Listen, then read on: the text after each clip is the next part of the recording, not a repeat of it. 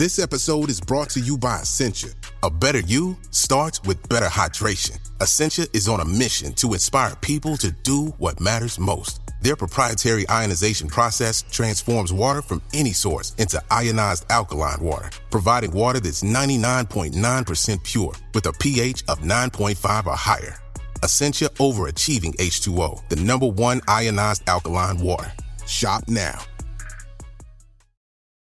This episode is brought to you by Saks.com. At Saks.com, it's easy to find your new vibe. Dive into the Western trend with gold cowboy boots from Staud, or go full 90s throwback with platforms from Prada. You can shop for everything on your agenda, whether it's a breezy Zimmermann dress for a garden party or a bright Chloe blazer for brunch. Find inspiration for your new vibe every day at Saks.com.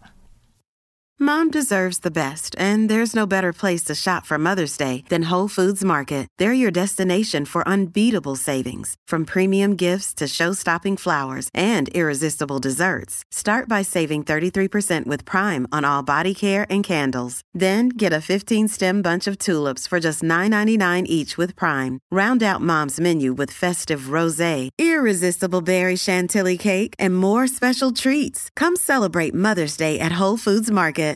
Life is a highway, and on it there will be many chicken sandwiches. But there's only one McCrispy. So go ahead and hit the turn signal if you know about this juicy gem of a detour. Olive's celebrated its 20th birthday this year, so to mark the occasion, we're re releasing 20 of our favourite podcast episodes over the next month. Listen again to some old favourites or discover hidden gems you might have missed as we dive deep into the back catalogue. And don't forget there are more than 400 podcast episodes in the archive. Just head to olivemagazine.com to find out more. In this episode, author of The Garden Apothecary, Christine Iverson, tells us how easy it is to make your own natural remedies at home using garden, foraged, and store cupboard ingredients.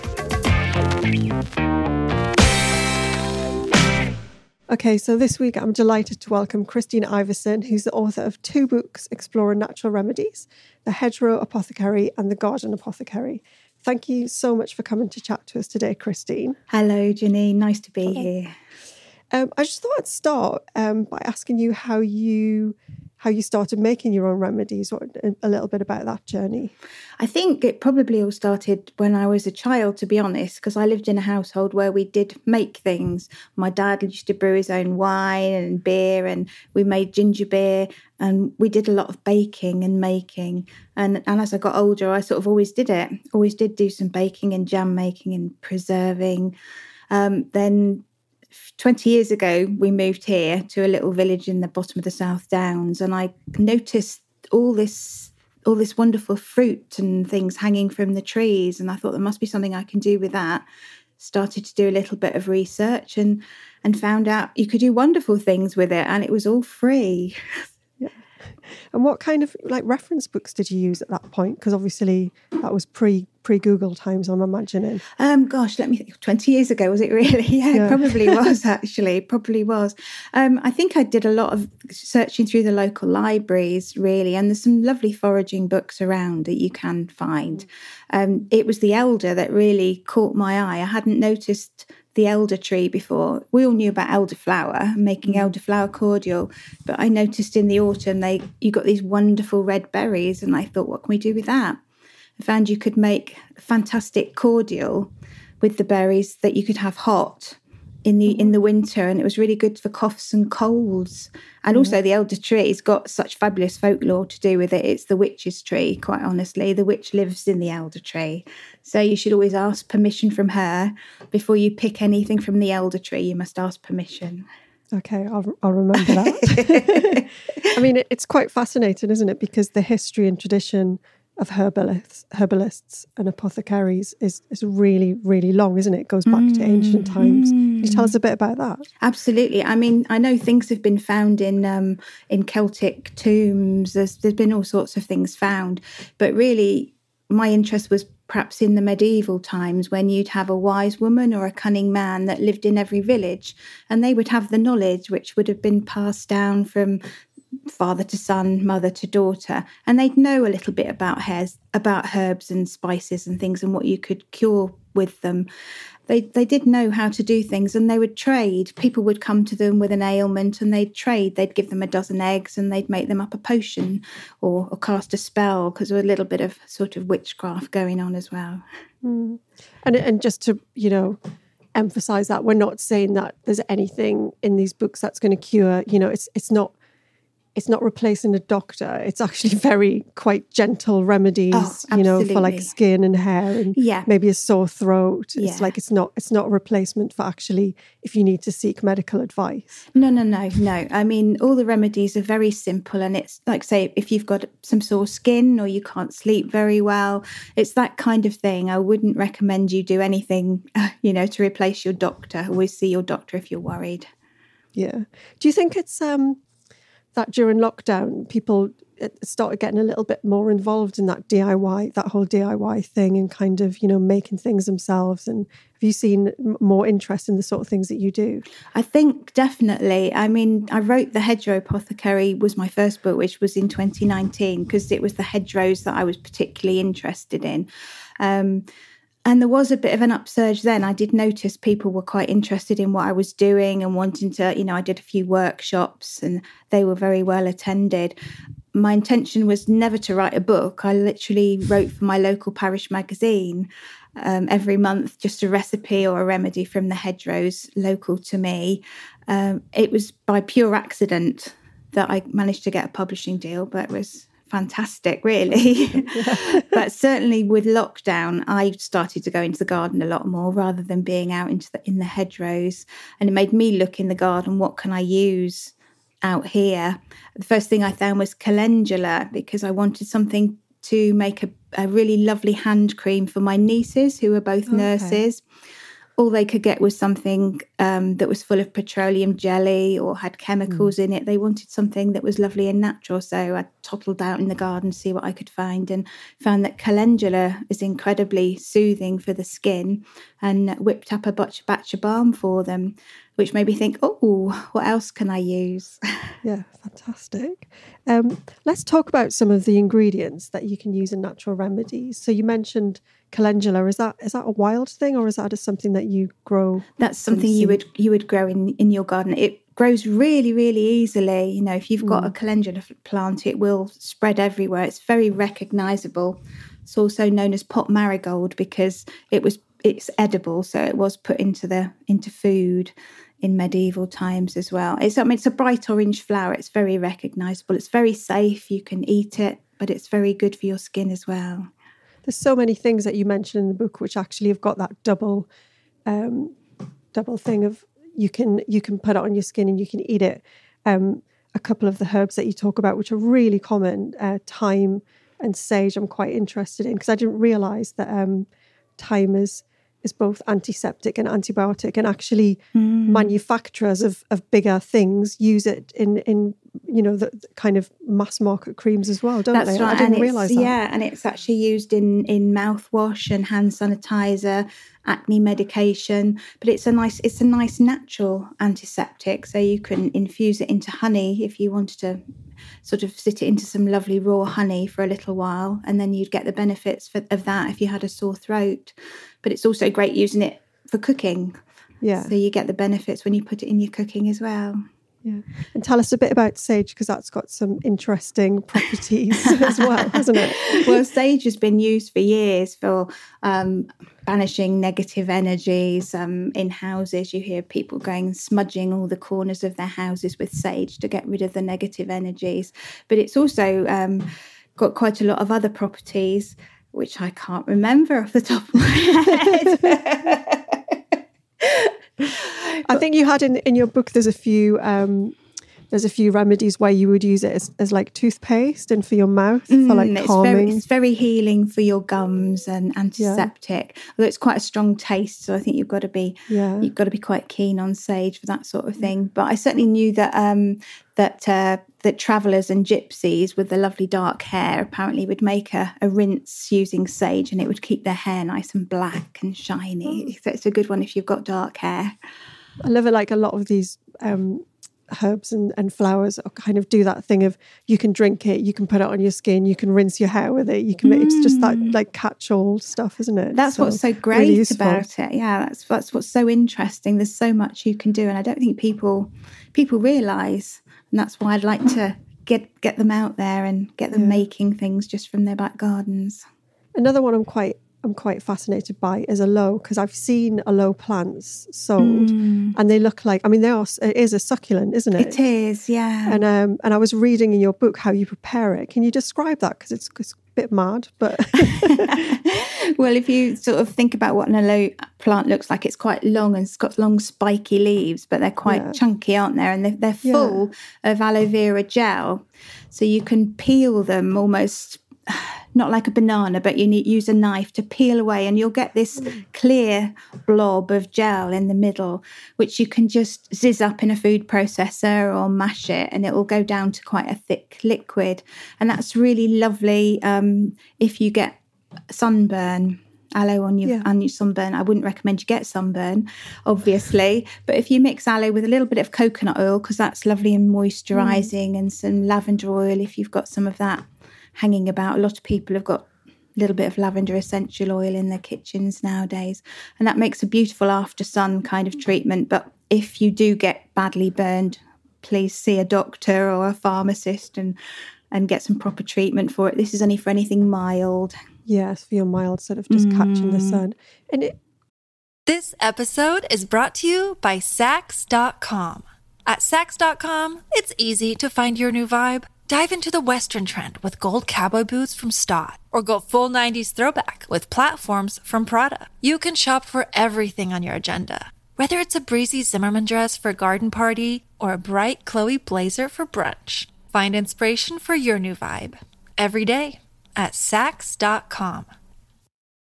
Life is a highway and on it there will be many chicken sandwiches. But there's only one McCrispy. So go ahead and hit the turn signal if you know about this juicy gem of a detour. This episode is brought to you by Smartfood Popcorn. Some decisions aren't the best, like skipping ahead in your favorite podcast. Think of all the banter you'll miss, the lore in the making. Luckily, Smartfood Popcorn is a no brainer deliciously tasty and available in a variety of fun flavors. It's a smart decision every time. Smart food. Add smart. To learn more, visit smartfood.com.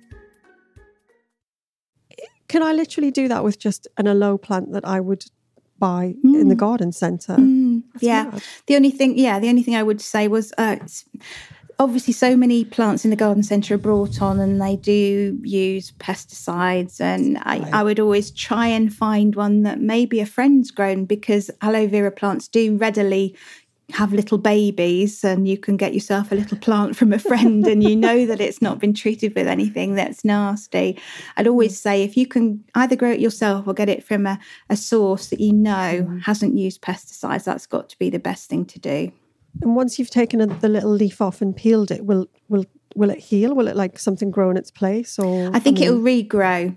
It'll yeah. You, it'll just keep going, keep shooting Fantastic. out these. Yeah, they're clever, aren't they? yeah, love all of that. Stick around for more expert advice on natural remedies from Christine.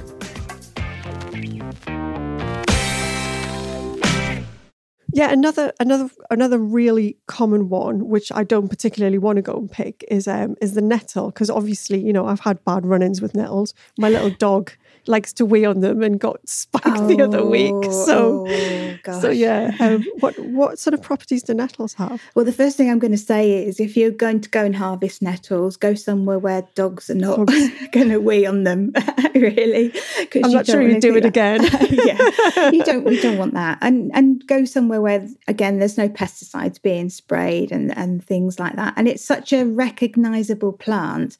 I think we we all know what a nettle looks like, don't we? And mm. That's a big part of writing these books is that I want it to be accessible to people. I'm not going to use plants that you've never heard of, you've got no clue what they look look like. I want people to be confident in going out and picking and nettle is is an obvious one. And apart from making a fantastic cake, nettle cake, Ooh. which is in the Garden Apothecary book, which is really a showstopper because you cover it in your white icing and it's only when it's cut open you see this bright green cake in the middle and it's wow. really lovely really really lovely.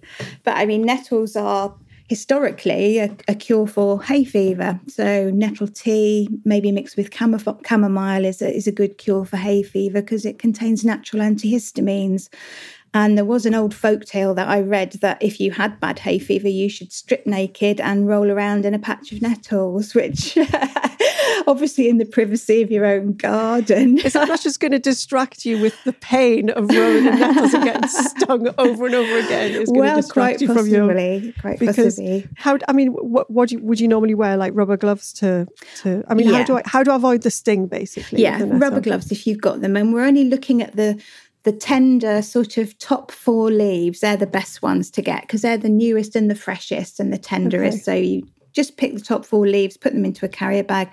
As soon as you start to process them or put them in hot water or cook with them, the sting goes. Yeah. So it's dead, dead easy. I remember when I was little, my mum giving me um, a dock leaf mm. to, to rub on mm. nettles because yeah. that takes the sting away, doesn't it? And they always grow together, which I think a lot of a lot of those things do. You know, that's there's right. there's something and then there's an antidote for it which grows quite close. Mm. It's really interesting. And that's a great one which we have kept, you know, all from our childhoods. You know, that's one that we all know, but so many of the cures have been have been lost, which is a shame because they were never really written down. It was all verbal. Because a lot yeah. of times these the people using them couldn't read or write. So yeah. unless they passed down the knowledge, it was lost. And then when we're using stuff like from the store cupboard alongside it, I know you've mentioned in the book a few times um, there's raw honey and apple cider mm. vinegar. And they're both particular, aren't they? Because they're kind of like it's the it's the unpasteurized version of of whatever that product might yeah. you might find on the supermarket shelf. Why yeah. is it important to get that kind of? Well, the raw honey particularly hasn't been pasteurized. It hasn't been heated above forty degrees, and that means it still retains all the wonderful sort of things that are in, in it which can heal you, a bit like Manuka honey, which has got wonderful healing properties in it. Uh, the only thing I would say is you should never give raw honey to, to very small babies. It's not okay. good for them. There's a possibility it could make them poorly. Okay. Um, if you can get your honey from a local beekeeper, that's even better. I'm trying to find a local producer, which is also supposed to be good for your hay fever. If you yeah. have hay fever, raw honey is supposed to be very good for it. Yeah, especially if that if if it's local and they're getting the same pollen that's affecting your mm. hay fever. Mm. It's meant to be a good cure, isn't it? Mm, and apple right. cider vinegar is something that's gone. I mean, you've got a, um, you've actually gotten a recipe for it in your book. That's gone mad the past few years. Oh, like people yeah. are raving about it for everything. Yeah, yeah. I think. I mean, that started off with the Americans. They they yeah. go mad for it over there. They use it for absolutely everything, and it's so easy to make. It literally is just some fallen apples. Um, I've got apples falling at the minute from a big tree in my garden. I'm literally picking up the windfalls and, and using yeah. them, put them into some water with some sugar and let them ferment. And you get apple cider vinegar within the space of about eight weeks. That's amazing. For free. it's so easy and it's so expensive, you know. Yeah, it's, yeah, it's about eight quid a bottle, I think, the last one that I That's bought. for a so. little bottle.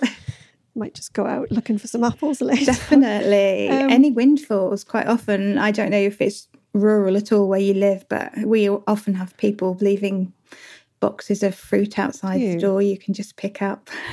oh, nice. Sounds idyllic. Maybe, maybe not where I am. Might be a bit too urban where I am, but I can keep an eye out. um, what about sort of equip? Do we need specialist equipment? Are you just talking about using similar stuff that you would use for cooking and in the mm. kitchen? I don't really have any specialist equipment, to be honest. You know, I've got a few big jam pans for when I'm doing preserving and things. I like to use a big pan. You just need your basic sauce pans and jars. Um, if you haven't got something like a nice muslin cloth for, for sieving everything through, just use a nice clean cotton tea towel. So mm. there's nothing really you need to go out and buy and think, oh, this is going to cost me a fortune to make all yeah. these things. Um, further on, if you want to take it a little bit further and you want to make the lotions and the balms, then you you know you maybe will have to source some beeswax from somewhere. Again, if you've got a local if you've got a local beekeeper, then you can probably manage to snaffle a little bit of his beeswax as well. But you, you know, it depends how deep you want to go into it, really. Yeah. yeah. And what about sort of preparing things, so like preparation techniques of herbs and flowers? Mm. Um, I think you mentioned that you have to have a little bit of patience and dry them out a little bit before you. What why is it important to do that? You do. I mean it's really important to dry your your herbs and flowers if you're going to infuse them into oil if mm. there's any liquid left in them, it could turn your oil rancid, and you don't want to be using rancid oil. I mean, sometimes you can just wilt things. If you're going to make your oil straight away, just literally leave them for a couple of nights on a, on a drying rack, dry them out a little bit, and use them. But I like to, especially this time of year, I'm gathering calendula every single day, um, and I just have bit of wood with some chicken wire on the top and I've got all the calendula flowers sitting on there in different stages of of being dried and then once they're nice and dry and crisp I can keep them in a jar and they'll be good for all year round. So if you just want to use them straight away you just need to wilt them a little bit but if you want to store them they've got to be completely dry. So you've got a whole chapter on carrier oils in your uh, a few mm. pages at least in, on carrier oils in your book. So the carrier oil is is basically the oil that you then infuse your dried herbs or your dried flowers into. Yeah. Um, and the oils in themselves are are important, aren't they? We're not just going out and getting like veg oil well, from the know, local shop. You could, you could, okay. you could you know, if you wanted to, you could use olive oil, sunflower oil, okay. if you want to. All, lots of the different oils have got different properties depending on what you use them for. You know, whether mm. you've got oily skin or dry skin or whatever. Um, you've got to be a bit careful with something like almond oil, which is a good all rounder. But if you've got a nut allergy, you shouldn't okay. be using. Shouldn't use you know, that.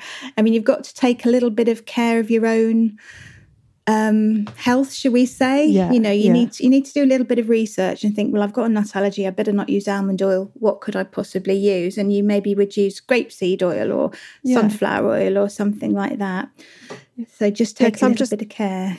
I'm just looking because some of them, you know, like um, for example, avocado oil's got anti-inflammatory, mm. soothing, hydrating properties. So you've got you've got a really nice list of the oils and what else they they they bring to the party basically. So it's quite nice if you are going away from just a plain oil to experiment with them because then you get all that extra stuff in there as mm, well. Mm. Tell tell me about um, sun infusing because I found that really fa- oh I love sun infuse. I mean I you can't see in my kitchen at the minute, but it's a very old technique, and you really are yeah. putting, say, your calendula flowers into your oil, and I cover them with a muslin because if there is any moisture, we want the moisture to be driven away, right. and then it'll sit on a sunny windowsill. Um, and all the good properties from those flowers will infuse into the oil, and especially with calendula, it turns the oil a beautiful golden orange wow. colour, and it's lovely. But the British weather being as it is, you can't guarantee you're going to be able to do that. So you can do it by using a bain marie and put your oil and your flowers right. and very, very gently. You've got to be gentle. We don't want any fried flowers, no. which I have done once or twice. yeah. I mean, you couldn't get further away from the idea of, you know, cooking up lotions and potions in a laboratory. This is kind of like oh, really gentle, lovely, kind of considered um, using the plant exactly as it should mm. be and being mm. really gentle with it as well, isn't it? Especially if you're growing it yourself, because you know, yeah. I sort of think in the spring, I think, right, what do I want lots of this year? And this year I did want lots of calendula, so I've planted lots of calendula, but then it's waiting for it to flower and then mm. drying it out. So we're talking months and months, um, not just going in and taking something off the shelf which has been produced in a laboratory and that's i love it that way i you know yeah. giving it as presence to people is so lovely because I know that I've put so much time and effort into it. Yeah. What um if people wanted to get started on their natural remedies journey, what what are maybe a couple of things you would suggest that they could do recipe wise? It takes a while to get confidence, I think. Right. Um you really want to get yourself a good field guide and know what your flowers are. Always be 100% certain of what you're picking because mm. it's quite important. Some things mimic other things. Start with something really recognizable. Um, blackberries, everybody knows what blackberries are like, and, and you can make a really lovely uh, blackberry vinegar um, using white wine vinegar, blackberries, and a bit of sugar. Uh, and that's just fantastic. It's lovely for sore throats. You can gargle with it. It's full of vitamin C. It's a great one for sore throats, but it's fantastic salad dressing as well. So yeah. I love it. I love it. Multitasking yeah. vinegar. and it comes out a great colour as you're, you know, letting it because you've got let the black currants, the blackberries sit there for a little while in the vinegar, and it just gradually yeah. turns your vinegar this beautiful dark red so that you know it's ready. And then you just warm it through with a bit of sugar and, and you're done. And that's a nice simple one. And everybody knows what blackberries look like, I yeah, hope. Exactly. yeah, they do. But yeah, stick to something simple, get your confidence up because yeah. you know, you may you may look at some of these recipes and think, oh gosh, I need I need beeswax for that and I need this for mm. that. But start simple. Yeah, start I think that's really what's lovely. I think what's lovely about the book actually is I've been through it a few times and I'm keep finding more and more things and actually you know, you say that there's stuff that's complicated, but there's also stuff which is incredibly simple and mm, kind of, mm. you know, um, makes perfect sense as well. So I think it's a great place for people to start. Um, thank you so much for coming to chat to us today, um, Christine. And if people want to buy your book, it's called The Garden Apothecary and it's available now to buy it in is. shops online. So go get it. Um, we're going to on the bonus episode talk about a recipe from the book and we'll put that online along with a link to buy it as well so people can go and find it. But thank you so much for chatting to us today. Thank you. It's been fun. That was the Olive Magazine podcast. For more information on things we talked about in this episode and to check out our back catalogue of over 200 episodes, head to olivemagazine.com. And do listen out for our weekly bonus episode where Christine is sharing one of her favourite homemade remedies and explaining how to make it with perfect results every time.